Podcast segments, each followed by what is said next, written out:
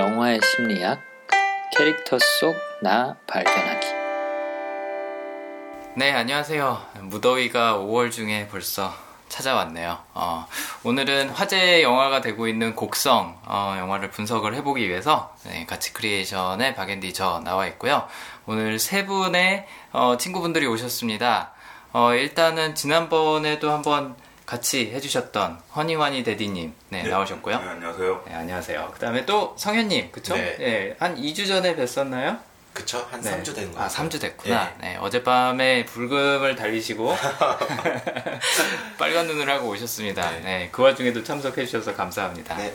그다음에 어, 저희의 또 다른 인스타 친구분, 네. 키요미. 키요미 님. 엄청 부끄럽네요. 네, 괜찮습니다. 네, 윤소정 님 나오셨습니다. 네, 안녕하세요. 안녕하세요. 네. 어, 그동안 곡성 영화가 어, 나온 지 한 며칠 됐나? 한 열흘 됐나요? 11일 정도 된 것 같은데, 어, 해석이 거의 매일같이 쏟아지고 있어요. 그 다음에 뭐 감상도 굉장히 많고, 어, 나름 화제작이 됐고, 또 요번에 깐느 영화제의 비경쟁 부문에 또 이제 출품이 돼서 거기서도 굉장히 좋은 평 받고 있더라고요. 그래서 화제가 되고 있는 작품인데, 아시다시피 저희는 뭐 감독의 의도 이런 거 별로 신경 안 쓰고, 네, 그냥 우리 관점에서 캐릭터가 왜 이랬을까, 왜 저랬을까, 라는 거를 분석을 해보기 위해서 모였습니다. 네. 일단, 뭐, 곡성 영화는 다들 보셨죠? 네. 네. 네. 언제 보셨나요? 초반에 보셨어요? 아니면 나중에 보셨어요? 전 좀 나중에 아. 그저께였나? 아, 최근에 보셨구나. 네, 네. 네. 어, 며칠 안 됐어요. 보기 전에 사람들이 곡성에 대해서 뭐 어떻다라고 하는 거는 들으셨죠?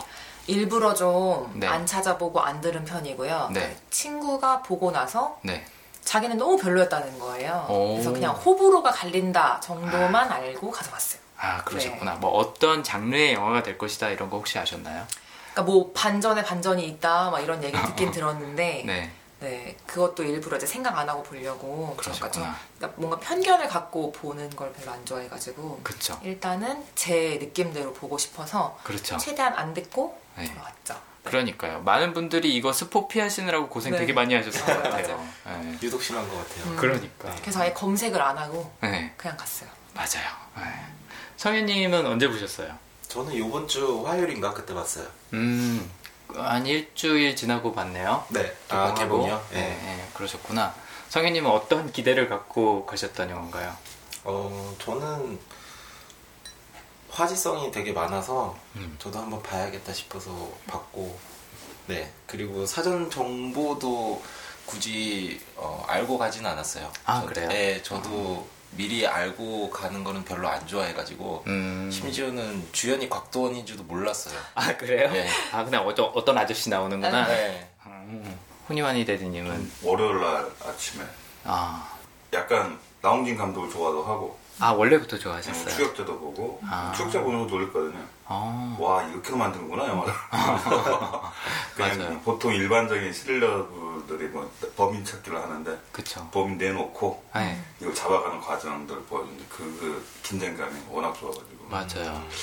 근데 워낙 피치갑을 하니까 영화가 특히 지금 황여 볼 때는 하도 많이 피가 온통 피바닥을 해놓은 그- 그런 게 좀 좀 안 맞는데 네. 그래도 워낙 추격자에서 충격적인 것들을 좀 봐서 그런지 좀 기대는 하면서 갔는데 네. 어, 놀라울 정도였어요. 아, 기대 이상이었나요? 네, 아주 아, 그러셨나요? 너무 잘 재밌게 봤어요. 대중적이면서도 네. 조금 약간 그 나홍진 감독이 가지고 있던 어떤 생각들을 많이 풀어낸 것 같아요. 음, 그쵸. 뭐, 준비 기간이 1년이 넘었다 그러죠. 편집만 1년 넘게 했다 그러죠. 그 기간이 조금 더 짧았으면은 출- 출품할 수 있었다고 하는데, 어쨌든 공을 굉장히 많이 들인 작품 같더라고요. 네.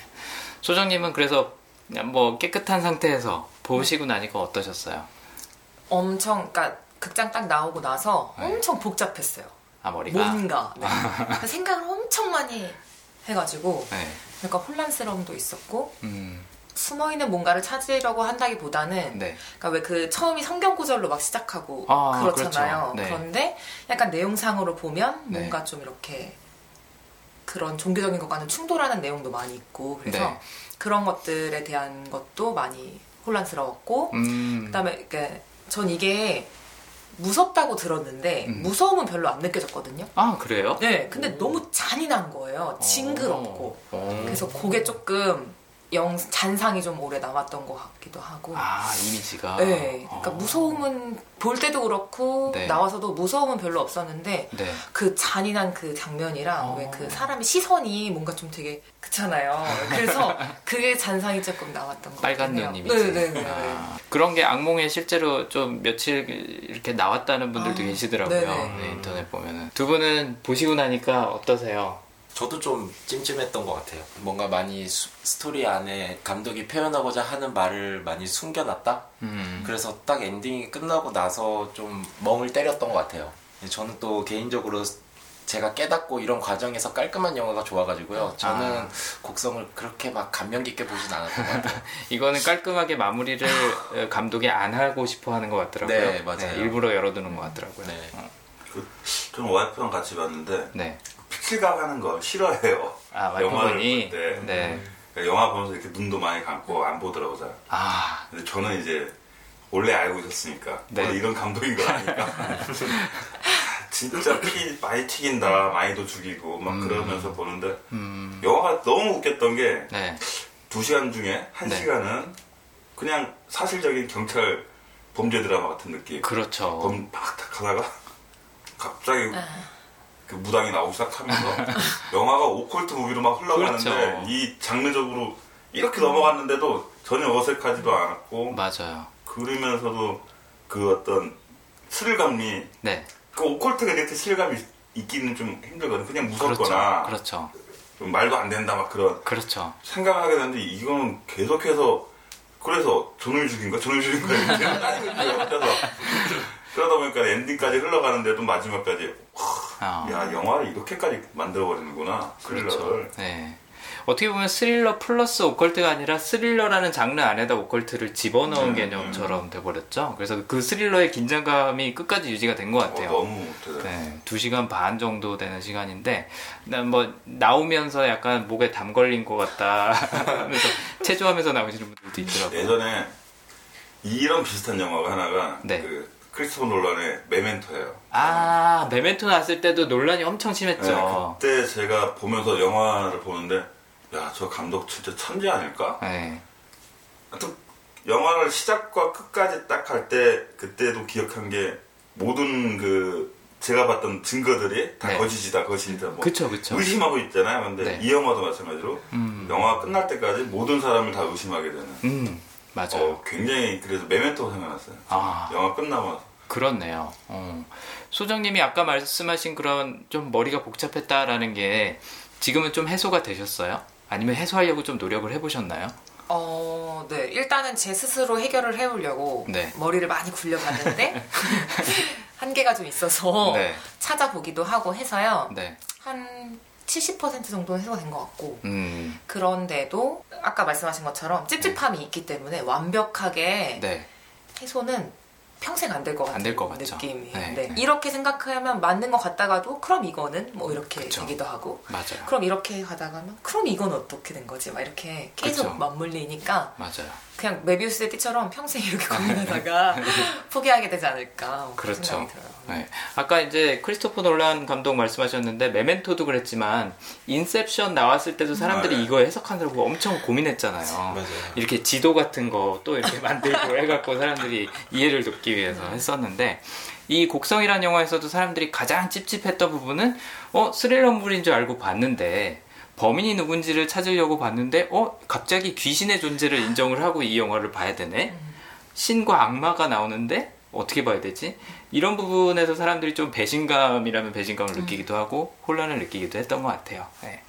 저희가 막 이렇게 얘기를 하면 자 이제 이거를 저희가 풀어드릴게요 라는 단계로 갈 것 같지만 그렇지 않습니다. 네, 저희는 그거는 별로 관심 없고요. 네, 그거는 여러분들이 많이 해석을 해주시니까 아 저희는 캐릭터에 집중을 하도록 하겠습니다. 음. 어 저는 개인적으로 이 곡성이라는 영화가 타이틀에 충실하게 좀 인상적이었던 부분이 곡성이라는 그 뒤에 에, 소리 부분처럼 사운드가 굉장히 좋았던 것 같아요. 많은 분- 분들이 그 얘기를 하시더라고요. 그래서 뭐 OST도 그렇고 그 다음에 그 장면 장면마다 들리는 뭐 빗소리라든지 아니면 뭐 숲속의 소리라든지 이런 것들이 좋았다라고 하는데 저는 이거를 이제 영화를 보면서 어, 새벽에도 한번 봤었고 낮에도 한번 봤었고 두 번 봤었는데 새벽에 보면서 약간 좀 소리에 집중해서 들어봤어요. 두 번째 볼 때는 그랬더니 더 섬뜩하더라고요. 그래서 혹시 이 영화를 처음 보시는 분들이나 아니면 다시 보실 분들은 사운드를 좀 유심히 보시는 것도 어, 재밌는 경험이 될 것 같아요. 거의 다크나이트에서 왜 조커 등장할 때 나오는 그 긴장감 있잖아요. 음악이나 사운드 효과 때문에 생기는 긴장감. 거의 그 정도더라고요. 나중에 다시 보니까. 그래서 한번 음악이나 아니면 사운드에 집중을 해보시고 보시면 좋겠고요. 저희는 이번에 종구 캐릭터, 곽도원 씨가 연기했던 종구 캐릭터를 좀 집중적으로 파보고, 그 다음에 여기서의 주요 주제를 한번 좀 건드려 보도록 하겠습니다. 네. 일단, 어, 종구, 어, 떤 성향을 갖고 있냐? 어, 저는 세 가지 성향을 예측을 했습니다. 절친이라는 성향, 그 다음에 심사숙고, 그 다음에 주도력. 네, 이 세 가지를 어, 한번 예측을 해봤는데요. 간단히 설명을 해드리자면 절친 성향은 내 주변 사람들 챙기는 걸 좋아하는 사람이라고 볼 수가 있어요. 뭐 그게 가족이 될 수도 있고 아니면 말 그대로 절친 나한테 정말 소중한 친구들 몇 명을 챙기는 거를 중요시 여기는 사람이라고 볼 수가 있는 거죠. 그래서 그 외의 사람들은 그렇게 신경 안 써요. 우선순위는 내 사람. 이 되겠죠. 그래서 종구도 이 영화에서 가족들한테 굉장히 헌신적인 모습을 보이죠. 네. 그리고 뭐 이따가도 언급하겠지만 사실은 엄마보다도 더 약간 좀 아이의 니즈에 민감한 그런 모습들을 많이 보여주는 것 같아요. 흔치 않은 것 같은데 그런 모습에서 보면은 내 사람 챙기는 거 굉장히 좋아하는 사람이라고 봤고 그다음에 심사숙고는 어, 위험을 피해가는 거를 우, 삶에서 우선순위로 두는 사람이라고 볼 수가 있는데 어, 영화에서의 종구 이미지를 보면 굉장히 좀 소심하죠. 소심하고 겁도 많아요. 네, 경계심도 많고. 음. 그래서 아까 얘기한 그런 딸바보 어, 가족들 챙기는 거 좋아하고 아이의 니즈에 민감하고 플러스 소심한 경계심 뭐 이런 거를 보면은 남성적인 캐릭터라기보다는 오히려 좀 여성적인 캐릭터에 가까운 부분들이 어, 존재하는 것 같아요. 존재하는 것 같고 그 다음에 종구라는 캐릭터가 겁이 많아야만 이 영화가 사실 진행이 되죠. 네. 겁이 많아야 네. 의심도 많아지니까. 그래서 그 두 가지 성향이 있을 거라고 봤고 마지막으로 주도력은 어, 평소에는 그렇게 나서는 성향은 아닌데 아무도 나서지 않을 때 어, 나서는 사람. 네. 그러니까 뭐 갈등이 됐던 뭐가 됐든 간에 어, 필요하다라고 하, 면 어, 앞장설 수 있는 사람이 이제 주도력이라는 성향이라고 볼 수가 있습니다. 그래서 영화 전반부에는 사실 굉장히 소극적인 입장을 취하죠. 뭐 귀신 얘기가 나와도 믿지 않고 어, 가족들한테 나중에 그 피해가 오기 시작하니까 그제서 이제 나서는 모습을 보면 주도력 성향이랑 굉장히 비슷하다라고 이제 어, 예측을 할 수 있지 않을까라는 생각을 했습니다. 자 그러면은 어, 이런 성향들이 실제로 영화에서는 어디서 나타나는지 어, 좀 한번 살펴보죠. 일단 가족들을 굉장히 잘 챙기는 모습 가족이 우선시 되는 모습이 영화에서 좀 반복적으로 드러나는데 혹시 세 분은 생각나시는 게 있나요? 왜 종구가 아, 그러니까 어떤 장면이나 아니면 어떤 상황에서 종구가 좀 가족들을 우선시했다. 아, 이 사람은 굉장히 가족 중심적이구나라는 게 생각나시는 게 혹시 있나요? 그 뭐 아침을 먹고 가라라고 얘기했잖아요. 맞아요. 장모가. 맞아요. 근데 보통이면 그 살인 사건 그렇죠. 네, 네, 먼저 이렇게 좀 급한 걸 알기 때문에 오. 현장에 손대기 전에 빨리 가야 한다라는 사실을 분명히 알고 있을 텐데도 네. 밥을 먹고 가라고 하니까 결국에는 앉아서 밥을 한 그릇 다 그렇죠. 가는 오. 그런 걸 봤을 때 오, 아, 확실히 일보다는 네. 네, 가족이 먼저구나라는 네. 생각이 들었어요. 어, 소장님 영화 보실 줄 아시네요. 보통 영화 초반에 네. 캐릭터 설정을 끝내더라고요. 음. 제가 이제 영화를 계속 분석을 해보다 보니까 한 15분 안에 캐릭터 설정이 끝나요. 그 중에 하나가 아, 이 사람은 가족이 우선시 되는 사람이구나라는 걸 알 수 있는 힌트였죠. 아침밥 먹고 가는 거. 네. 지금 살인 사건이 나서 당장 가봐야 되는데 그리고 안 가, 빨리 안 가면은 동료나 상사한테 네, 구박받을 거 안, 알면서 실제로도 어. 가서 욕을 먹잖아요. 그렇죠. 뭐 하느라 네. 이제 뭐 하다 이제 않냐. 네. 왜냐하면 새벽에 전화를 받자 네, 문자를 받잖아요. 음. 그래서 그런 부분을 보면 아 장모가 얘기하면은 듣는구나. 아, 그다음에 또 아내가 눈치 주면은 눈치밥 먹고 심지어는 딸한테도 눈치밥을 먹잖아요. 뇌물도 바치죠. 네, 뇌물도 바치죠 나중에. 네. 그 장면도 사실 굉장한 코믹 요소 중에 음. 하나였고 캐릭터 설정을 하는데도 중요한 요소였죠. 이 영화 되게 재밌는 게 한 시간 동안은 네. 사람들이 키득키득키득 네. 맞아요. 극장에서 맞아요. 그리고 나서 한 그 후반에 이제 완전히 다른 뭐야 이게 막 멘붕들이 오는 건데 어. 그 초반에 보면 그런 소소한 재미 그러니까 이 소심한 이 그렇죠. 주인공 캐릭터를 보면서 그 소심한 행동들 음, 그리고 뭐, 뭐 딸한테 막 뇌물 바치고 그런 그렇죠. 그때 이제 대사들 네. 그 딸이 또 받아치는 그 대사 그렇죠. 소소한 재미들이 굉장히 많아요 초반에 그렇죠. 뭐 저희 지금 이 곡성이 한 300 몇십만 정도 간 것 같더라고요. 한 500만 정도까지는 무난히 가지 않을까 싶은데 보실 분들은 다 보셨다는 가정 하에 저희가 스포일러로 이제 들어가죠. 네, 이거 스포 당하기 싫으신 분들은 요번 에피소드는 그냥 아예 건너뛰시는 게 좋을 것 같아요. 네. 그 뇌물 바치는 거 어떤 장면에서 그랬는지 조금 자세히 설명해 주시죠. 그 이제 아니 그 장면이잖아요 그 자동차 안에서 네. 그 부부가 이렇게 응응. 예, 하고 있는데 그 딸내미가 보고 그쵸. 딸내미한테 다른 사람한테 말하지 말아라 그래서 네. 이제 뇌물을 주는 건데 네. 그 전부터 이미 봤었다 그렇죠. 그, 런 이제 상황에서 주는 건데 맞아요. 거기서 이제 중요한 모티브로 이제 삔이 나오죠 아, 그렇죠. 그 문방구에 가서 사달라는 거 다 사주잖아요. 네. 네, 다 사주고 그 중에 하나가 머리핀. 네. 어, 아빠 나 이거 예뻐 하고서 이렇게 물어보는 핀이 네. 나중에 큰 역할을 하죠. 네. 그런 거 보면은 어, 딸이 혹시라도 남한테 얘기할까봐 걱정하는 부분도 있지만 어, 제가 아직 뭐 아빠는 아니지만 그런 상상도 들더라고요. 아, 딸이 이 일로 해서 뭐 정신적인 충격을 받거나 상처받거나 그러지 않았으면 좋겠다. 약간 좋은 분위기로 마무리하고 싶다. 라는 부분도 있지 않았을까 네, 싶더라고요. 네, 그쵸. 굉장히 따뜻하죠. 딸 바보, 어떻게 보면 부인 바보. 심지어는 그 차 안에서 부인이랑 응응 하고 나서도 구박받잖아요. 빨리 치우라고, 무겁다고. 네. 그런 거 보면서 좀 짠하긴 하더라고요. 음. 성희님은 혹시 종구의 가족적인 면모 기억나시는 거 있나요? 딸이랑 함께 있었던 장면들에서 그런 거는 느꼈던 것 같아요. 그쵸. 네, 뭐, 뭐, 그게 저수지였나요? 강이었나요? 강이죠? 거기서, 음. 강가. 네. 거기서 이제 둘이 앉아가지고 얘기를 하는 도란도란. 장면들 보면은 음, 되게 가, 가족적이고, 음. 그리고 가장다운, 그렇죠. 네, 그런 모습을 볼 수 있었어요. 맞아요.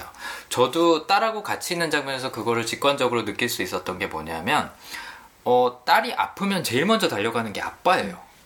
근데 아시겠지만, 어, 남자들은 사실 아이의 뭐 울음소리, 뭐 아이가 필요로 하는 것들 이런 거를 엄마보다는 상대적으로 캐치를 잘 못하잖아요. 왜냐면 엄마들이 안테나가 거기에 완전히 쏠려 있으니까.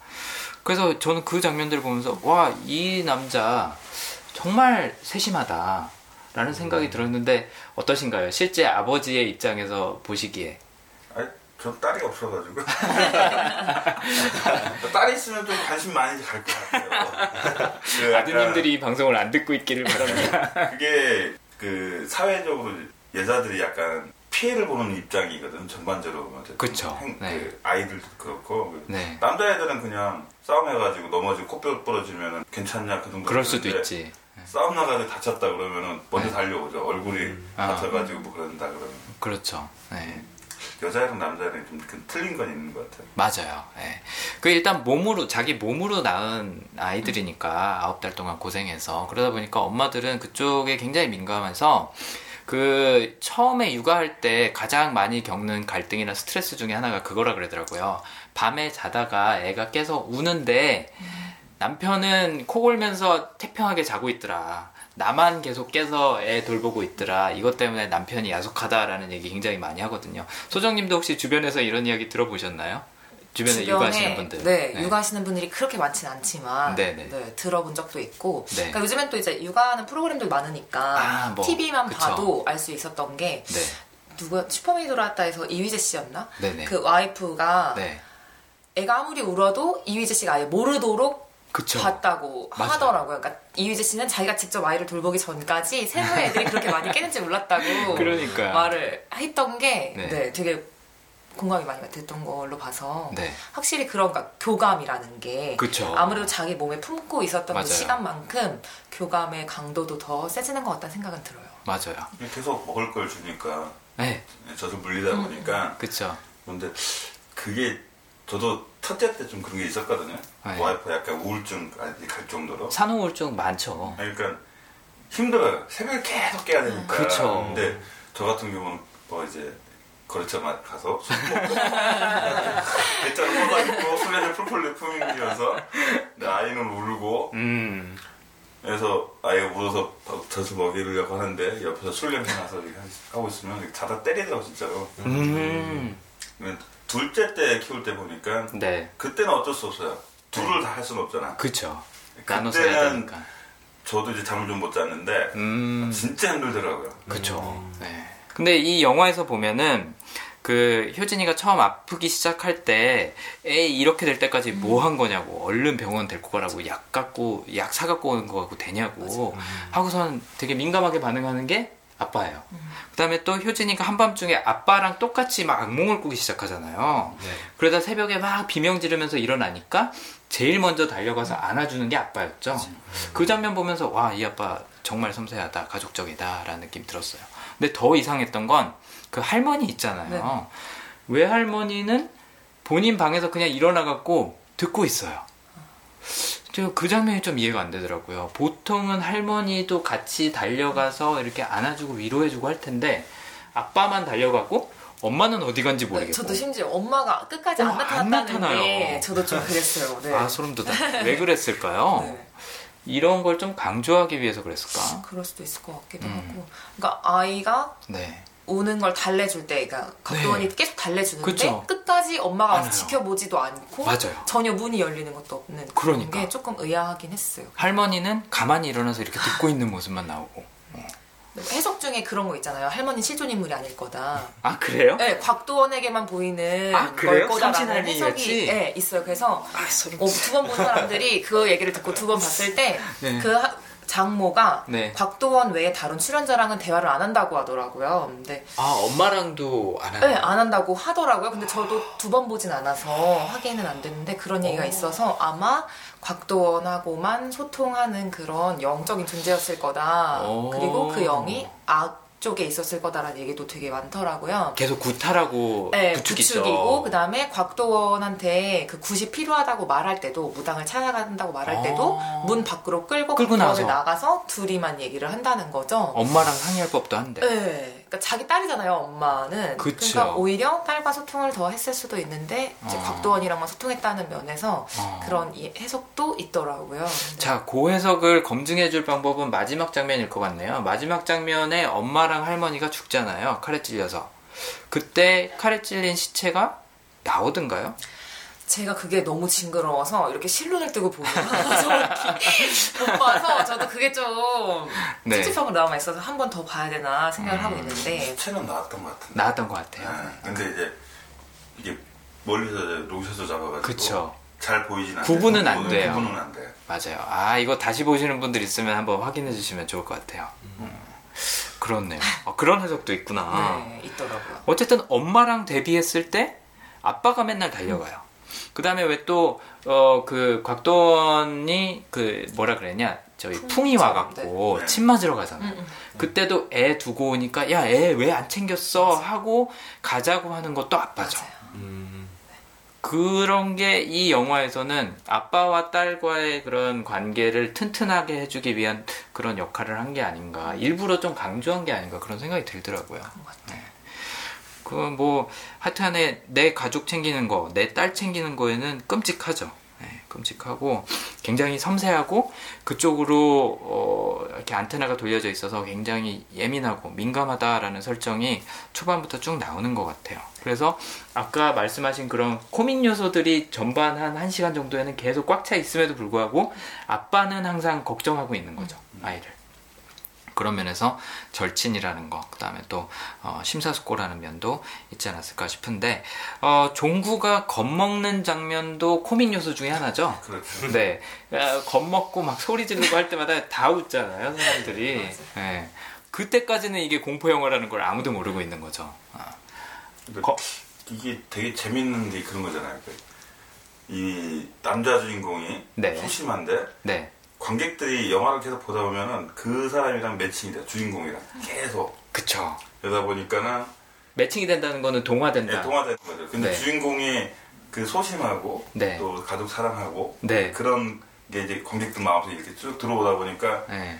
이 후반부로 갈수록 그래서 그게 이제 극대화되는 것 같아요. 감정 분명히 논리적인 음. 만든데 저 사람이 주인공인데 어. 이야기가 산으로 가는 손이 그 사람이 가지는 어떤 공포감들이 이렇게 막 전이되는 느낌. 그쵸, 그쵸. 네. 그 이걸 저- 완전히 제 3인칭 시점에서만 이 영화를 봤으면은 이건 말도 안 되는 거지. 영화지로 끝날 수가 있는데 그 초반 1 시간 코믹 요소들이 제공되는 그 동안에 말씀하신 그런 가족적인 요소라든지 인간적인 면모라든지 이런 거에 조금씩 동화되면서 1인칭 시점으로 들어가 버리는 네. 거죠. 어, 어, 그런 장치들이 되게 재밌었던 것 같아요. 그런 다음에 있잖아요. 그 살인자가 네. 탁그 잡았을 때 놀래가지고 둘이 자빠져가지고 어느 혼자서 막 깍깍 떨리고 음, 맞아요. 악몽 꾸다 일어나다가 네. 왜 야이 XX냐나 하고서 일어나는 데 있잖아요. 그때 사람들이 다 웃더라고요. 어, 그런 것도 재밌었고, 뭐, 나체 여인이 그 파출소 앞에 나타났을 때, 네, 그 장면. 그 장면도. 진짜 깜짝 놀랐어요. 아, 보시면서 깜짝 놀랐어요? 네, 너무 깜짝 놀랐어요. 아, 그래요? 네. 아, 저는 그때 엄청 웃겼는데. 그 아, 웃기지 깜짝 놀라는 순간 그 각동과 그 가- 같이 있던 경찰이 하는 액션이 너무 웃긴 거예요. 맞아요. 구석으로 들었어요. 어, 숨어 들어가고. 놀랐다가 그걸 바로 웃음으로 진정시켜주는 그런 있어요. 맞아요. 그러니까 그 사람이 번쩍하는 순간 이렇게 보일 때 이렇게 음. 깜짝 놀랐는데 갑자기 막 나가보라고 막 욕하면서 이렇게 막 할 때가 어. 너무 네, 웃겼던 것 같아요. 그러니까 처음에는 그냥 헛거 보고선 놀란 거라고 생각을 하죠 관객들도. 네. 근데 나중에 비춰져요. 그 여인이 이렇게 빗속에 서 있는 걸. 어, 하여튼 그 초반은 뭐 거의 대부분이 코미디였던 것 같고 뭐 그 사건 현장에 가서도 나중에 그 여자가 곽도원을 이렇게 붙잡고 늘어질 때 그때도 막 막 도망가는 모습. 그러니까 그 경찰서장이 그러죠 에이 저거 봐라 저 병신. 막 그러면서 그 장면도 재밌었어요. 그 천호이랑 이렇게 처음 만났을 때. 아, 돌던 돌던. 네. 근데 곽도원이 진짜 소심한 게, 막 뭐라고도 안 하고, 에, 던지든 말든 계속 이렇게 찌그러져서 핸드폰 네. 보고 있는 장면. 맞아 조금씩 조금씩 도망가죠 그러다가 이제 화면이 바뀌었는데 돌이 엄청 많아지고 맞아요. 네, 그게 어, 되게 그때 재밌었던 것 같아요. 네. 것 같아요 맞아 저 시간 동안 아무런 제지도 안 하고 그냥 다 참고 있었구나라는 어, 것도 되게 재밌었어요. 핸드폰 보면서 네. 어, 맞아 그런 부분이 아까 말씀하신 것처럼 우리가 공감할 수 있는 그런 되게 일상적인 캐릭터의 모습인 것 같아요. 막 카리스마가 있고 이렇다기보다는 그냥 동네 아저씨. 네. 딱 그런 느낌이죠. 네. 자 아, 여기서 중요한 질문을 한번 하고 넘어가는 게 좋을 것 같아요. 그러니까 초반 한 시간은 코미디인데 저는 이런 생각이 들더라고요. 왜 우리는 누군가 무서워할 때 그게 웃길까? 어. 그러니까 분명히 무서워하는 걸 보면은 그러니까 곽도원이 악몽을 꾼다 예를 들어서 그러면 저 사람이 굉장히 고통받고 있다는 걸 알잖아요. 근데 왜 그게 우리가 웃길까요? 제 자신도 그런 것 같은데, 그냥 무서우면 음. 제 자신을 보잖아요. 네. 근데 그거를 아닌 것처럼 하려면 무서워해버려야죠. 아, 그러니까 자신을 이렇게 포장하려고 네네. 마치 길 가다가 이렇게 혼자서 막 뒹굴었는데 쑥스러워 갖고 그냥 웃고 살고 그럴 수 있죠. 맞아요. 어떻게 생각하세요? 어, 생각지도 못한 질문인 것 같은데 그냥 한 시간 동안 누군가의 어떻게 보면은 괴로워하는 상황을 보면서 우리는 웃고 있는 거잖아요. 그렇죠. 글쎄요. 일단은 뭔가 네. 그냥 가볍게 보자면 네. 영화에서는 음. 그런 공포감과 함께 웃음을 주는 요소가 네. 그러니까 뭐 욕이라던가 아니면 그 네. 주인공의 말투라던가 그렇죠. 뭐 이런 것들이 웃음을 주는 요소였기 때문이라고도 볼 수 있겠고 네. 어떻게 보면 뭔가 깊숙한 곳에 내재되어 있는 남의 고통을 봤을 때 희열을 느끼는 그런 네. 약간 악적인 요소 때문이지 않을까도 생각이 들기도 하는데 네. 그게 그러네요. 모든 사람들이 같이 같은 음. 포인트에서 웃었다는 거는 좀 네. 그러네요. 그렇죠. 네. 성현님은 어떻게 생각하세요? 생각해 보면 좀 웃기잖아요, 그쵸? 그쵸. 네. 근데 생각해 보면은, 음, 결국 자기 일이 아니라서 그러지 않을까요? 음, 만약에 제가 악몽을 꾸고 제가 고통받는 거를 느낀다면은 네. 웃지는 못할 것 같아요. 근데 이제 네. 제 3자의 일이니까 네. 조금 관망하는 듯이 지켜보면은 네. 그런 모습도 나올 수 있을 거라고 생각해요. 뭐 웃는 거라든지 아니면 네. 그왜 TV나 유튜브 같은 데 보면은 사람들 막 이렇게 가다가 넘어지고 뭐 네. 가다가 실수하고 뭐 이렇게 표지판 음. 이렇게 딱 주먹으로 쳤는데 되돌아와서 자기 치고 이런 거 보면 웃기잖아요. 분명히 그쵸. 아플 텐데 네. 말씀하신 대로 자기 일이 아니라는 것도 있고 조금 더 깊이 들어가면 저는 이렇게 생각을 해봤어요. 진실이 아니기 때문에 음.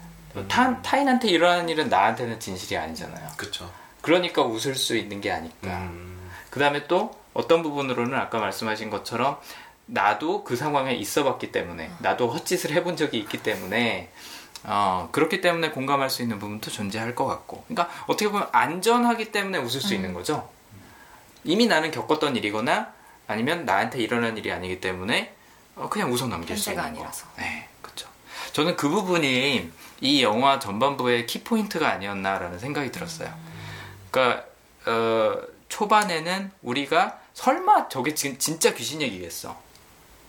이건 그냥 스릴러 아니야? 범인 잡는 얘기 아니야? 음. 라고 생각을 했기 때문에 무서운 장면이 나와도 웃을 수 있지 않았나. 근데 이제 후반부로 갈수록 어 이게 내가 생각했던 게 아니네. 실제로 있는 귀신이고 실제로 있는 악마네. 라는 생각이 들기 시작하면서부터는 똑같이 무서운 장면이 나와도 웃기가 어려운 거죠. 네. 어, 아까 말씀하신 것도 되게 또 생각이 나는 게 뭐냐면 네. 자기가 이제 이입이 돼서 관객들이 보는 것 같다고 말씀을 하셨잖아요. 그러니까 네. 그것 때문에 더 약간 몰입도가 높아지는 것 같은 게 지금 음. 말씀하신 것처럼 처음에는 남의 일인 것처럼 그렇죠. 느꼈다가 맞아요. 다음에는 이제 점점 주인공과 동화감을 느끼면서 뭔가 네. 좀더 그러니까 뭔가 잠재되 인간이 잠재되어 있는 뭔가를 일부러 노리고 어, 그런 설정을 한 건. 한 것? 같아요. 감독이 일부러 더 웃을 수 있게? 진짜 네. 영화 잘 만든다 생각든 게 네. 일반적으로 이렇게 범죄 스릴러 영화들 보고 있으면 관객들은 대부분 추리하거든요. 네. 그쵸. 생각하고 약간 그렇죠. 이렇게 떨어져서 음. 그, 관, 그 주인공이 어 저쪽에 있는데 저걸 못 봤네. 네. 그 관객들은 거기 그 포인트를 잡아서 제가 범인일 거야 이러고 있는데 네. 이 영화에서는 이 사람이 주인공이니까 한 네. 시간 동안 끌어가는 주인공이니까 범인을 잡을 거야라는 확신을 가져야. 아. 음. 하지만 영화가 흘러가면서 갑자기 그 곽도인이라는 배우보다 더큰 황정민이 딱 나타나는 순간 영화가 아니 왜 황정민이 한 시간 나타나는 거야 관객들 그때부터 의아해요 그러면서 영화가 뭐가 이상하다고 생각하는데 음. 그런 이 관객들 계속 끌고 가는 거죠 아, 얘가 주인공이 아니었어? 약간 아. 이런 그러면 또 느낌. 그러면서 관객들 막 몰고 가요 이 음. 감독이 네. 하, 근데 그 감정을 끌고 가고 생각도 끌고 가고 음. 영화에 몰입하게 만들고 그렇죠. 그러다가 갑자기 황정민 나타나면서 혼란하기 시작하고 그리고 황정민은 또 그렇잖아요 좀 좋은 캐릭터잖아요 그렇죠. 인식이 네, 보통은 그렇죠. 근데 굉장히 믿는단 말이야 또 아, 이 관객인 곽동원이 곽동원 동일화된 관객들은 아. 황정민을 엄청 신뢰하는 거죠 아, 뭔가 해결사가 아, 되겠구나. 그래서 황정민이 해결해 줍니다 아. 또 그러다가. 맞아요. 어, 근데 저 저거랑 좀 연관돼서 있었던 게 뭐냐면 처음에 이제 영화가 시작되면서 자막으로 네. 배우와 감독의 이름을 보여주잖아요. 그렇죠. 저도 사실 이제 안, 쳐- 안 찾아보고 가서 음. 누가 주인공인지는 정확하게 모르고 갔었거든요. 그런데 시작하는 순간 곽도원의 이름이 제일 먼저 나오는 거예요. 그쵸. 저도 똑같이 느꼈어요. 네, 그래서 오. 어 곽도원 이 셋 중에 곽도원이 맨 앞이면 이 사람이 주인공인 거야라고 생각하면서 봤었고 음. 방금 말씀하신 걸 들으니까 캐, 그 뭐지 캐스팅도 일부러 그렇게 한 건가 싶기도 한게 음. 사람들 인식의 비중이 곽도원보다는 말씀하신 대로 네, 황정- 네, 황정민. 황정민의 비중이 훨씬 더 크기 때문에 그쵸. 사실 그 자막을 놓쳤다면 네. 저도 주인공이 이제서야 나타나나 이렇게 생각했을 수도 있다는 어. 생각이 들어요. 네. 저는 지금 말씀하신 두 분이 말씀하신 게 충분히 가능성이 있다고 생각을 음. 해요. 특히 캐스팅에서도. 왜냐하면 지금 성향 분석을 봐도 절친, 심사숙고 요 두 가지가 뭐냐면 결국에는 그냥 보통 사람이라는 얘기예요. 그러니까 에, 대부분의 사람들이 그냥 주변 사람들만 챙기면서 살지 뭐 그냥 뭐 남 챙기고 사회를 챙기고 이러고는 안 살잖아요 대부분. 그런 면모. 혹은 뭔가 겁도 많고 경계심도 있고 어, 위험을 피하기 위해서 조심조심 사는 사람들의 이미지가 영화 캐릭터에서도 나타나는 거고 곽도원이라는 굉장히 푸근해 보이는 배도 이렇게 나오고 퉁퉁하고 동네 아저씨 같은 그런 일반적인 사람의 이미지여야지 아까 훈이 아, 허니와니 대리님이 말씀하신 그런 1인칭 시점에서 몰입할 수 있는 관객들이 몰입할 수 있는 캐릭터가 딱 나오지 않나 겉모습도 그렇고 속모습도 그렇고 아, 저도 동감해요. 네. 그 굉장히 그러니까 그 나홍진 감독이 캐릭터를 주인공은 너 캐릭터를 너무 잘 만든 거예요. 그쵸 네. 그래갖고 이런 말도 안 되는 이상한 영화가 네. 너무나 몰입되게 되니까. 그쵸 스토리상으로 봤을 때는 이거는 말이 안 되죠 네, 그러니까 그냥 글로 봤으면 네. 재미없을 것 같아요. 아 줄거리를 봤으면. 봤으면 네, 네. 뭐 에이, 무슨 말도 안 되는 무당 나오고 어, 이게 뭐야? 거, 아. 더 웃긴 건 거기서 좀비도 나오잖아요. 그렇죠. 보다 이게 말도 안 되는 영화인데 너무나 마음이 가는 거예요. 그게 줄거리만 봤을 때는 거의 B급 영화인데. 어, 완전 그 글로 보면 진짜 재미없다니까 이거. 음, 근데 이 영상으로 이렇게 쫙 끌고 가는 게 맞아요. 대, 대단했던 것 같아요. 그 몰입에 좀 도움을 주는 것 중에 하나가 소리라는 부분이었던 음. 것도 있는 것 같고 왜냐면 굉장히 감각적이잖아요 소리가 예. 시각적인 것도 물론 사람들이 영향을 받지만 시각은 우리가 이걸 영화라는 걸 인식을 하고 보고 있으니까 조금 한 단계 이렇게 필터링이 되는데 소리는 굉장히 직관적이니까 그런 부분도 좀 도움이 되지 않았나 그런 생각이 듭니다.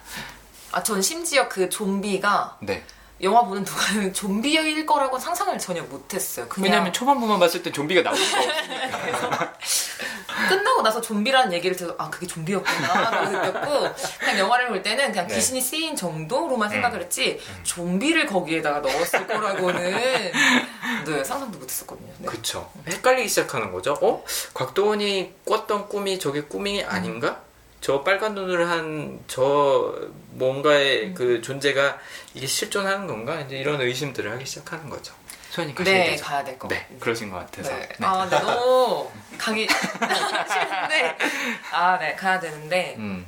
어, 너무 재밌네요. 네. 아쉽죠. 네, 아. 지금 영화 시작밖에 얘기를 못했는데, 여기 왔음에도 불구하고 뒷부분은 제가 기다려서 들어야 되잖아요. 그렇죠. 네. 좀 억울한 감과 가기 싫은 마음과 있지만, 가야 되니까 가야 되고요. 네. 그러니까 제가 궁금했던 어, 것만 질문 던지고 네, 가세요. 너 던져놓고 네. 가야 되니까 나 대답을 몇 기다려요.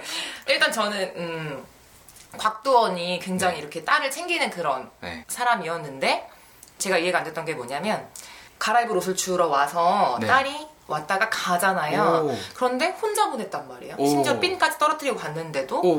혼자 보냈다는 게 전 좀 이해가 안 됐어가지고 오. 그게 조금 왜 네. 그랬을까 좀 궁금했고 또 하나는 정리가 아직 안 돼서 제가 네. 나중에 생각나면 문자로 문자로 보내주든가 보내주시면 하면 대답을 해주시면 감사할 것 같고요. 가장 큰 궁금증은 그거였거든요. 아. 네, 그래서 그거를 좀 얘기를 해주시면 듣고 궁금증을 해소하는 네, 그런 수단으로 삼아보겠습니다. 알겠습니다. 네. 남은 저희가 한번 풀어보겠습니다. 네.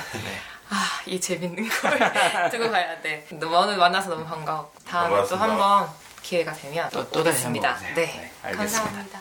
방금 소정님이 말씀해 주신 게 뭐였냐면 그 건강원 어, 주인을 데리고 다시 한번 그 외지인이 사는 곳으로 데려가잖아요. 네.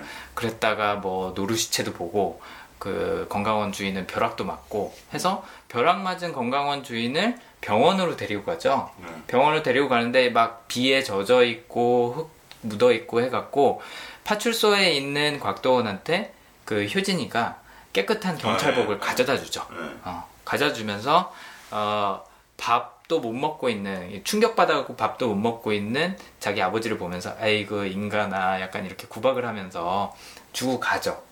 근데 이제 지금 소정님이 말씀하신 게 평소에는 그렇게 딸 봐보고 딸 아끼고 딸이 어디 있는지 잘 있는지 궁금해하면서 왜 그때는 혼자 보냈을까? 뭐 혼자 보냈다고 무슨 일이 일어난 건 아니긴 하지만 왜 그때 혼자 보냈을까라는 게 의아했다, 네, 궁금하다라고 생각을 하시는 거죠. 뭐 좀 짐작 가시는 부분이 있나요? 그냥 그런 효진이가 그런 일들을 많이 해서 그런 거 아닐까요? 음, 뭐 어차피 집에 가는 길도 잘 알 테고 어, 혼자 잘 왔으니까. 네, 그리고 뭐 아빠 심부름 같은 거를 많이 해서 어. 안심하고 그냥 보낸 것 같아요.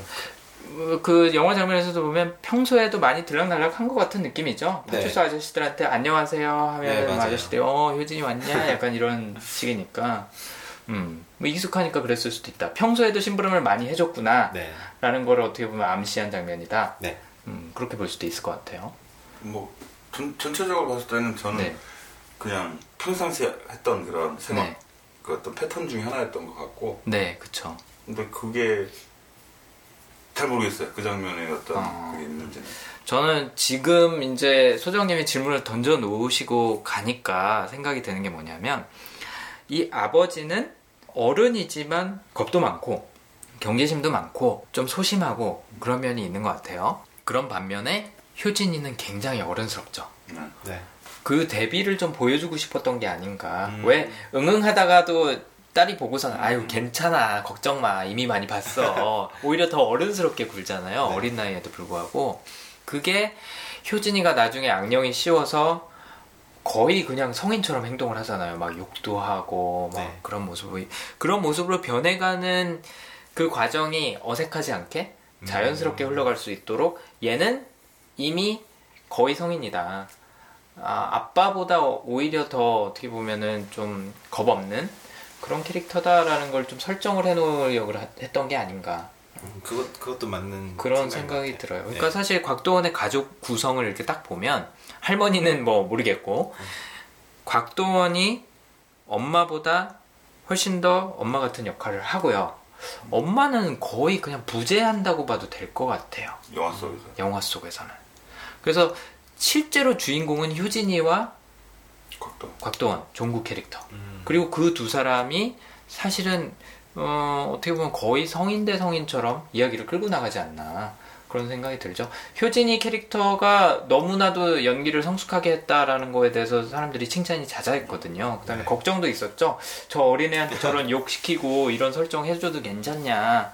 근데 뭐 나홍진 감독이 그거는 뭐 부모랑 상의해서 잘했다고는 하는데 그런 부분들이 어른스러운 효진이를 표현하기 위해서 일부러 혼자 돌려보내지 않았나 네, 그런 생각을 합니다. 뭐 네. 굳이 이렇게 아빠가 데려다 줘야 되지 않는 그런 캐릭터. 네. 그러니까 효진이가 외지인하고도 접촉할 기회가 생긴 거죠. 만약에 겁 많은 어린아이, 낯선 사람하고는 얘기하면 안 돼요, 따라가면 안 돼요 라는 생각을 갖고 있는 어린이면 외지인하고 접촉할 기회가 없었겠죠. 맞아요. 근데 너 외지인하고 만났지? 솔직히 말해봐 하니까 응 만났어 하고 끄덕끄덕 하잖아요. 만약에 그냥 보통 어린아이였다면 집에 혼자 못 가는 어린아이였다면 그런 기회조차 없지 않았을까. 네. 제 멋대로 한번 끼워 맞춰봤습니다. 어 맞는 것 같아요. 맞는 것 같아요. 네. 네. 설득당하고 알겠습니다. 음. 어, 지금 얘기한 것처럼 어, 종구가 어, 굉장히 겁도 많고 뭐 경계심도 많고 한 캐릭터기 때문에 악마가 던져주는 의심들을 계속 물죠 현혹되고 그래서 미끼를 물었다라는 표현으로 이제 에, 설명을 하는데 종구가 알고 보면 사실 겁만 많은 건 아니에요 꽤 용감하고 당찬 구석도 있죠 그런 반전들이 후반부에서 좀 많이 나오는 것 같은데 네. 뭐 어떤 장면들이 좀 인상적이셨나요? 그 주변 동네 사람들이랑 귀신 잡으러 갈 때, 아 트럭에다가 연장 싣고 네. 네. 그때는 뭔가 처음에는 소심해 보였던 곽도원의 모습에서 많이 음. 벗어나서 이제는 용감해지고 네, 어떤 문제를 해결하기 위해서 네, 딸을 위해서 어. 그렇게 고군분투한 모습들을 네. 인상 깊게 남아요. 굉장히 적극적으로 변하죠. 네. 처음에 소심했던 모습하고는 반대로. 어, 사실 저 같으면은 그 외진 집에 찾아갈 용기가 날까? 음. 이미 한번 누가 갔다가 벼락 맞고 왔는데 그래도 그 곽도원이 가지고 있는 직책 경찰이라는 거, 아 누군가를 지킨다는 거, 음. 그쵸. 그게 하나의 그걸 설명을 해주는. 맞아요. 예. 그 소심하지만 또 나서야 될 때는 나선다. 아, 이제 그 부분이 아까 말씀드린 주도력이라는 성향이랑 겹치는 부분인 것 같은데 주도력 성향 갖고 있는 사람들이 항상 앞에 나서지는 않거든요. 근데 필요한 순간에 나서요. 그런 성향을 좀 일부러 표현을 해놓은 것 같아요. 이 씨앗을 남겨놓은 거죠. 지금 경찰이라는 직책도 그렇고. 곽도원이 총 세 번 그 외진의 집에 갑니다. 처음에는 그 건강 건강원 주인을 데리고 한번 가려고 시도를 하고 두 번째는 그 저기 뭐냐 아, 부재 예, 그 사제랑 같이. 네. 예, 통역해주는 일본어 통역해주는 사제랑 같이 아, 가죠 자기 동료랑 세 명이서 네. 그다음에 마지막으로는 그 사제랑 자기랑 둘만 둘이서. 가죠 예. 아총 그러면 네 번을 가네요 아, 마지막에는 동료들 데리고 잡으러 가잖아요 방금 말씀하신 아. 트럭에다가 연장 싣고 가는 거 그때 한번 들렀었나요 거기를? 아 해- 갔었다 맞아. 아, 네. 가갖고 왜 좀비랑 맞닥뜨리잖아요. 예. 그총 네 번을 갔네요. 아무튼 그렇게 갈 정도로 어, 꽤 용기 있는 모습을 보여요. 거의 막 악에 차서 가죠. 나중에는 뭐 욕도 하고 막 그 개도 때려 죽여가면서까지 가는데 아무튼 겁만 많은 건 아니고 말을 구하기 위해서 또 가족을 구하기 위해서 결국에는 가죠. 예. 어, 그, 왜, 베드로하고 비유해서, 어, 뭐, 어, 그, 닭이 세 번 울기 전에, 뭐 너는 나를 배반할 것이다 이게 이제 후반부에 나오는데 그 사흘 안에 마을을 떠나놔도 성경적인 요소가 좀 있었다 그러더라고요. 사흘 안에 부활하는 게 원래 성경에서는 신인데 영화에서는 이제 악마가 사흘 안에 부활을 하는 건데 어 그 장면에서 어 방금 말씀드린 그런 주도력이라는 그 성향이 굉장히 강하게 나오지 않았나 싶어요. 마을의 안전을 위해서 또 가족의 안전을 위해서 어, 내가 너랑 대적을 하러 왔다. 아, 조용히 물러가라. 내가 좋은 말로 할 때. 약간 이런 모습을 보여주는 거죠. 그리고 또, 어, 나중에 황정민이 와서 구슬하잖아요. 어, 구슬 두 번을 하게 되는 거죠. 네, 처음에 와서 한 번 하고, 두 번, 네, 두 번째 왔을 때 살굿, 네 맞아요. 음, 살굿을 하는 건데, 그 살굿 할 때 효진이가 그만하라고 막 난리치기 시작하잖아요. 네. 그때도 어, 어찌 보면은 어, 용감한 선택이기도 하고 또 딸바보의 선택이기도 하지만 어, 그만두자고 얘기를 하는 게또이 아빠죠. 네. 사실 쉽지 않은 결정이었을 것 같아요. 이거를 해야지 딸이 낫는다. 딸이 지금 거의 막 죽기 일보 직전이잖아요. 딸이 낫는다라는 생각을 하면서도 이게 마지막 수단이라는 걸 알면서도 그만둔 거니까 네.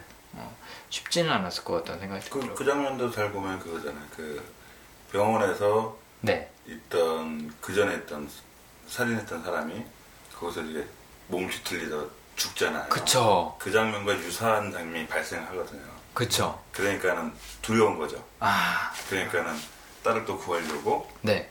스톱시키는 거죠. 그러니까요. 네. 어, 엄마는 그 장면에서 그냥 뭐, 아이고, 그만하래요. 약간 이렇게 그냥 소극적으로 얘기하고 있는데, 네. 곽도원이 또 여기서 액션을 취하죠. 그 장면이 좀, 어, 공감이 가기도 하고, 멋있기도 하고, 한 부분이 있었던 것 같아요. 아, 아버지가 딸을 구하기 위해서 정말 별하별 선택을 다 해야 되는구나. 어, 그런 생각이 들었었는데, 아버지 입장에서 그 장면 어떻게 보셨나요? 혹시 아니면 와이프분하고 그 이후에 그런 거에 대해서도 얘기를 나눠 보셨는지. 아니, 그, 예, 와이프는 영화를 거의 못 봤다니까. 눈 감고 계시더라고.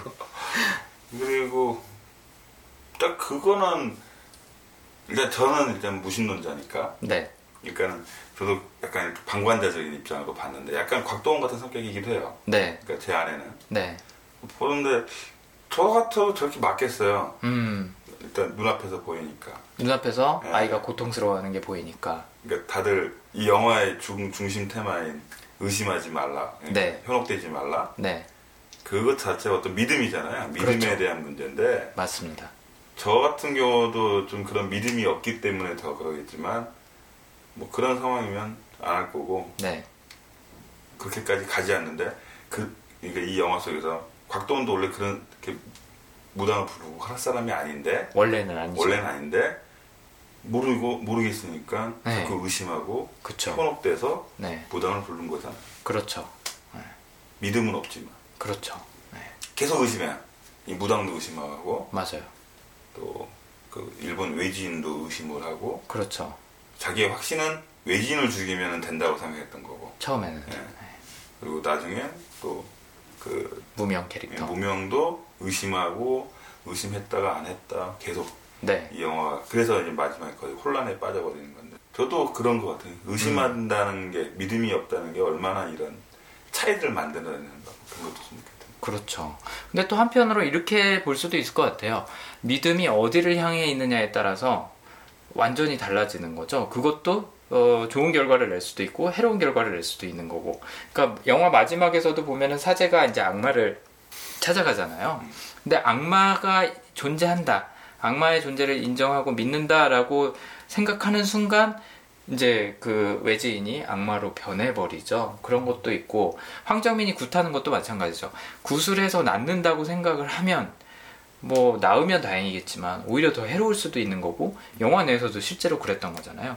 그래서 믿음을 어디에다 두느냐에 따라서 결과가 바뀔 수 있다라는 게 어떻게 보면 의심하고 더불어서 이 영화의 또 주제일 수도 있겠다. 그러니까 우리나라 현대인들이 다 가지고 있는 게 비슷비슷해요 보면 아 맞아요. 다 과학이라는 것 눈에 보이는 거 그렇죠. 그리고 과학적인 거 그렇죠. 그리고 어떤 논리적인 거 거기에 대한 어떤 믿음은 있어요 왜냐면 그건 자기가 인식할 수 있으니까 음 맞아요. 하지만 보이지 않는 거 그리고 지금 이 영화 속에서 나오는 그런 뭐 악마나 네. 뭐그 말도 안 되는 좀비 그 모든 것들이 다 믿을 수 없는 거잖아요. 그렇죠. 보지 않은 한. 그렇죠. 그러니까 계속 모든 게 의심해요. 그, 이 영화에서 되게 재밌는 장면 중에 하나가 그 무명이 곽도원의 손을 잡는 장면 있잖아요. 아, 명장면이었죠. 네. 이 곽도원이 의심을 하는데 네. 이 존재, 이 무명이라는 존재가 말을 하는 거에 대해 의심을 하는데 손을 잡아주는 장면. 네. 의심하지 말라고. 네. 하지만 역시나 의심하고 가잖아요. 굉장히 그 처음 영화 시작 부분에 나왔던 누가 본그 구절처럼 의심하잖아요. 영화 속 영화를 보는 모든 관객도 계속 의심하거든. 그 그러 그게 이런 다양한 해석들을 만들어내는 배경이지 않을까. 영화 끝나고 나서도 우리는 계속 의심을 하고 있는 거죠. 그래. 네, 정말 우리가 본 게 맞았을까? 네, 어디까지 내가 알고 있는 게? 맞나 틀리나 계속 그거를 맞아요. 음. 증명해 보려고 하고 논리적으로 만들어 보려고 해서 그러다 보니까는 해석이 너무 많아지는 거야. 이제 뭐 별하별대로 다 가는 것 같아요, 해석이. 네, 그걸 지켜보는 것도 재밌긴 하지만. 어찌됐든 간에, 어, 주인공 자체가 이런 인간적인 면모를 갖고 있고, 또 쉽게 의심할 수 있는 그런 나약함을 갖고 있어야만 성립되는 스토리이기 때문에 성향 설정을 그렇게 해놓은 것 같다는 생각이, 어, 영화 얘기를 하면 할수록 드는 것 같아요. 네. 어, 우리의 모습을 닮아 있는 거고 하고 우리 지금 현대 사회의 모습을 닮아 있는 거기도 하고 말씀하신 대로 이런 영적인 존재 뭐 심지어는 종교 자체도 누군가에는 믿음의 대상이지만 누군가에는 의심의 대상이 되는 거니까 그런 부분도 아직은 우리가 어, 갖고 가야 되는 음, 딜레마인 것 같습니다. 어, 그런 부분에서 굉장히 종교적인 영화이기도 하고 어, 이제 오컬트라는 장르 자체가 그렇겠죠. 그다음에 또 어, 스릴러라는 측면에서도 뭔가 밝혀지지 않은 미스테리를 계속 끌고 간다는 거 어, 그런 부분에서도 어, 재밌었던 부분인 것 같아요. 음, 어, 영화 내에서 계속 반복되는 대사가 있죠. 건강원 주인도 어, 곽동원한테 에, 네가 본 거 그거 사람 아니여 라는 대사를 하고 황정민도 그 양반 사람 아니여 어, 그놈 산 놈이 아니여 뭐 이런 얘기하고 무명도 똑같은 대사를 하죠. 어, 그거 사람 아니여 그거 꿈 아니여 라는 얘기를 하는데 모두가 다 그런 얘기를 하고 있으니까 믿어야 될지 누구를 믿어야 될지 계속 의심하게 되는 것 같아요. 그러니까 그 영화 속에서 그 대사들도 잘 보면 네. 그 외지인에 대해서 네. 그 본인들의 확신들을 이야기를 해요. 음. 하지만 그 곽도원은 자신은 직접 봤고 네. 자기가 알고 있는 것과 틀리잖아요. 사람이 아닌데 분명히 사람인데 그쵸.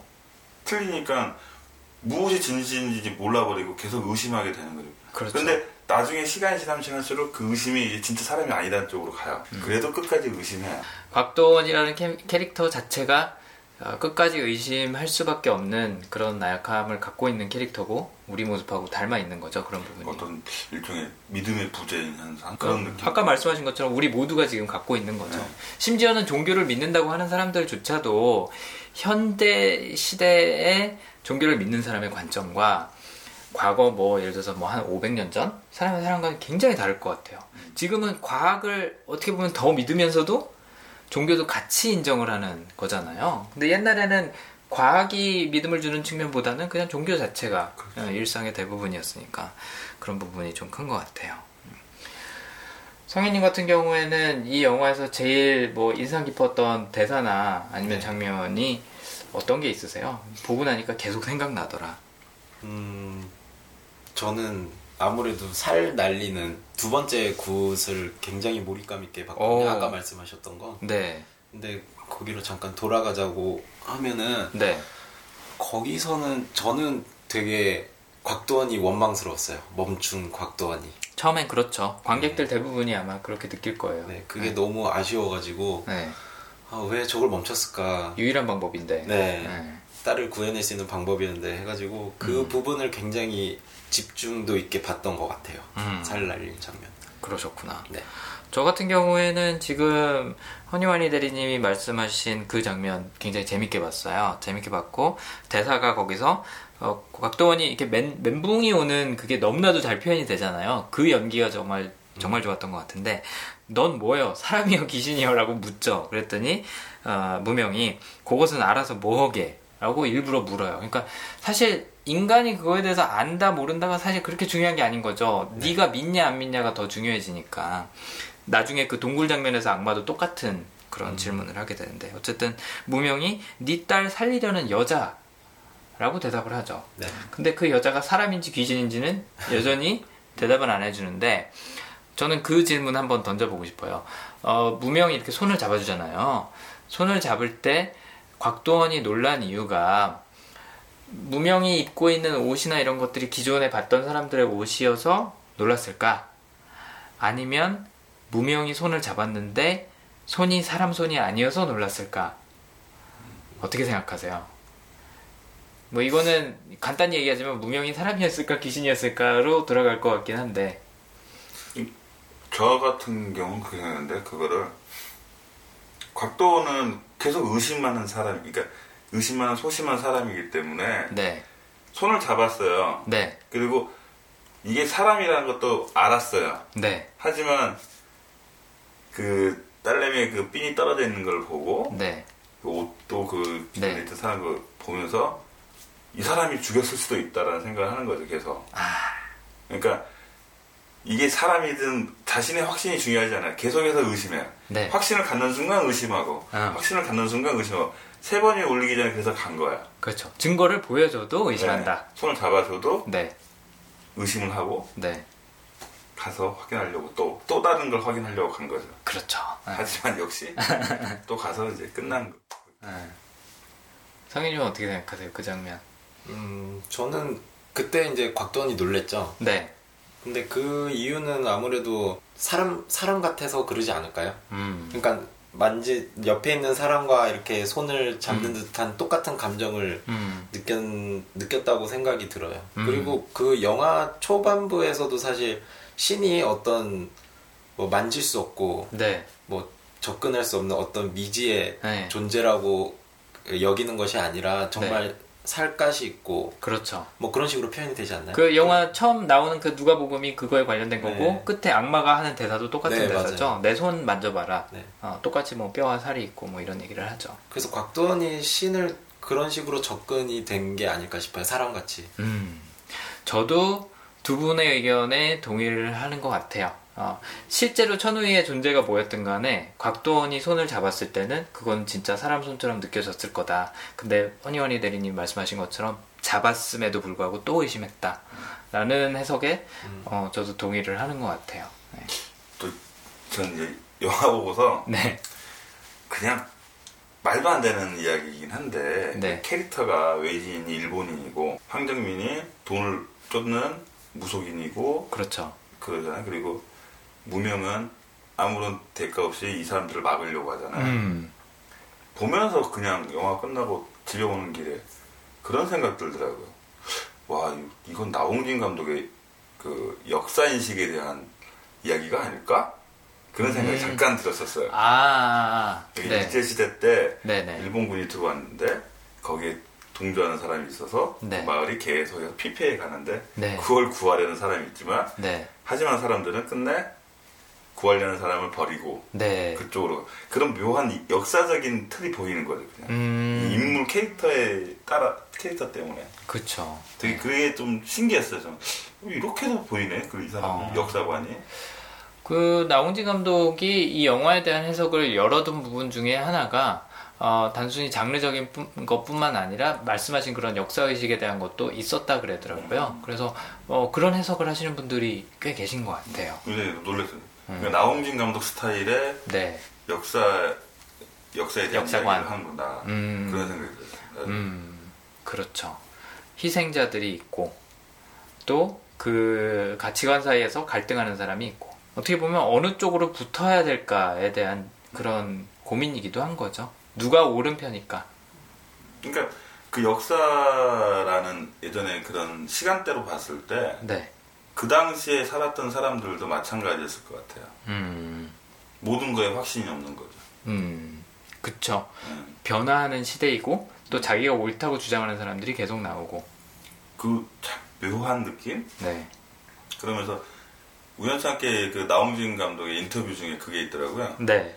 이라크에 파병 갔던 자기 친구가 거기서 갑자기 죽었다고 하더라고요. 어, 그러면서 그런 비극적인 일이 일어났는데 네. 암, 왜 일어난지가 설명이 안 되는 거죠. 음. 그, 그게 아마 시발점이었다고 그랬어요. 이런 의식. 네. 그 나홍진 감독이 개인적인 이유로는 가까운 분이 예, 돌아가셨는데 예, 맞아요. 왜 돌아갔는지 모르겠다. 아, 근데 그거에 대해서 그때 이제 어떤 종교인한테 들은 대답이 가지 말라는 곳에 가고 하지 말라는 것을 해서 죽었다라는 대답을 듣고 뭐 혼란스러웠다라는 이야기를 어디서 본 것 같아요. 저도 음, 그런 이야기가 있었던 것 같네요. 어, 지금 소정님이 문자로 질문을 또 하나 보내주셨어요. 뭐라고 보내주셨냐면 평소에 겁도 많고 소극적인 어, 곽도원이 어떻게 순찰을 돌고 어두운 데서도 돌아다니는 어, 경찰이라는 직업을 택했을까? 아니 그게 영화에서 대단하죠. 살인이 나기 전까지만 해도 곡성이란 그 마을은 되게 평화롭고 수- 소박하고 그런 그런 곳이었어요. 그러니까 곽도원 자체의 캐릭터가 이렇게 만들어진 것도 응, 그러니까. 순찰 도는 게 막 무섭거나 그런 동네가 아닌 거죠. 그쵸. 그 동료랑 같이 이렇게 뭐, 그 폴리스 라인처럼 밖에서 그냥 가만히 앉아서 핸드폰으로 게임이나 하고, 왠지 자전거, 돌- 자전거 타고 순찰 돌 것 같은 그런 마을이잖아요. 네. 네. 그래서 뭐 별일이 없었던 거가 맞죠. 네, 말씀하신 그러, 대로. 그러다가 그 외지인이 들어오면서부터 음, 뭔가가 사건이 발생을 한 거죠. 음, 그렇죠. 만약에, 어, 그런 우리가 흔히 볼 수 있는 뭐 강력계 형사 같은 사람이 주인공이었다? 그러면 이거는 굉장히 다른 스토리로 전개가 됐겠죠. 네. 맞습니다. 그래서 우리 주변에서 흔히 볼 수 있는 우리와 같은 그냥 평범한 사람. 음, 적당히 겁도 있고, 의심도 있고, 확신도 없고, 한 모습을 보여주기 위해서 그런, 어, 시골 마을에 그냥 소박한 경찰관을 그렸던 것 같네요. 네. 진짜로. 네. 좋습니다. 뭐 저희는 이 정도로 어, 해석을 해보기로 하고 뭐 혹시 두분 음, 마치기 전에 곡성에 대해서 뭐 한마디 남기시고 싶은 게 있으신지. 어, 나홍진 감독의 어떤 스릴러의 정점을 보여준 영화라고 생각이 들어요. 아 네. 스릴러 스릴- 장르에서의 네, 정점. 정말 스릴러가 뭔지, 음. 관객들을 어떤 요소로 몰입시킬 수 있는지 그 사람은 어떤 노하우를 아는 것 같아요. 아 그렇죠. 네. 곽도원 씨가 그런 얘기했죠. 이번에 깐느 인터뷰가 갖고 어, 홍진이는 음, 한국에만 있기엔 좀 아까운 감독인 것 같다. 뭐 이런 얘기도 하더라고요. 네. 허니와리 대님은 어떠신가요? 최근에 봤던 영화들 중에서 가장 놀라웠던 영화 같아요. 아, 초반 한 시간 동안에 물론 코믹적인 요소도 있지만 중간에 스릴러적인 요소 분명히 있거든요. 맞아요. 관객을 계속 끌고 가요. 그렇죠. 그래서 그 관객을 이렇게 서서히 끌어 토끼몰이 하듯이 끌고 가서 피범벅이 된 현장을 끌고 가서 거기서 다 빠뜨려 죽이는 느낌? 음, 맞아요. 거기 탁 가- 영화 끝나고 나서 다들 하, 머리가 막 멘붕되고 영화가 좀 그런 느낌. 말도 안 되는 이야기 같은데 그렇죠. 그냥 이렇게 말로 이렇게 전해주면 말도 안 되는 이야기인데 음, 이게 영화를 계속 보면서 이 소, 소리와 음. 영상과 이 혼자서 또 머리를 굴리는 짱구와 네, 계속 모든 걸 의심하게 만드는 그렇죠. 영화가 전체가 다 의심이 되는 맞아요. 나중에 그러니까 사실은 아까 처음에 잘 언급해 주신 대로 박도원의 그 정신 상태를 저희가 그대로 따라가는 거죠. 천우희하고 얘기할 때의 그런 멘붕 상태로 저희도 영화를 마치는 것 같아요. 네, 그런 면에서 정말 몰입도 높았던 음, 작품이었던 것 같습니다. 네. 어, 영화에 대한 이야기가 한동안 계속 될 것 같긴 한데 어쨌든 뭐 재밌게 보신 분들은 또 저희 이야기 들으면서 한 번더 어, 캐릭터에 대해서도 생각을 해보시면 재밌을 것 같습니다. 그러면은 곡성은 여기서 마치고 또 다음 영화에서 그럼 찾아뵐까요? 네. 네, 좋습니다. 오늘 두 분 그리고 또 지금 자리에는 안 계시지만 먼저 가신 윤소정님, 네 함께 해주셔서 정말 감사합니다.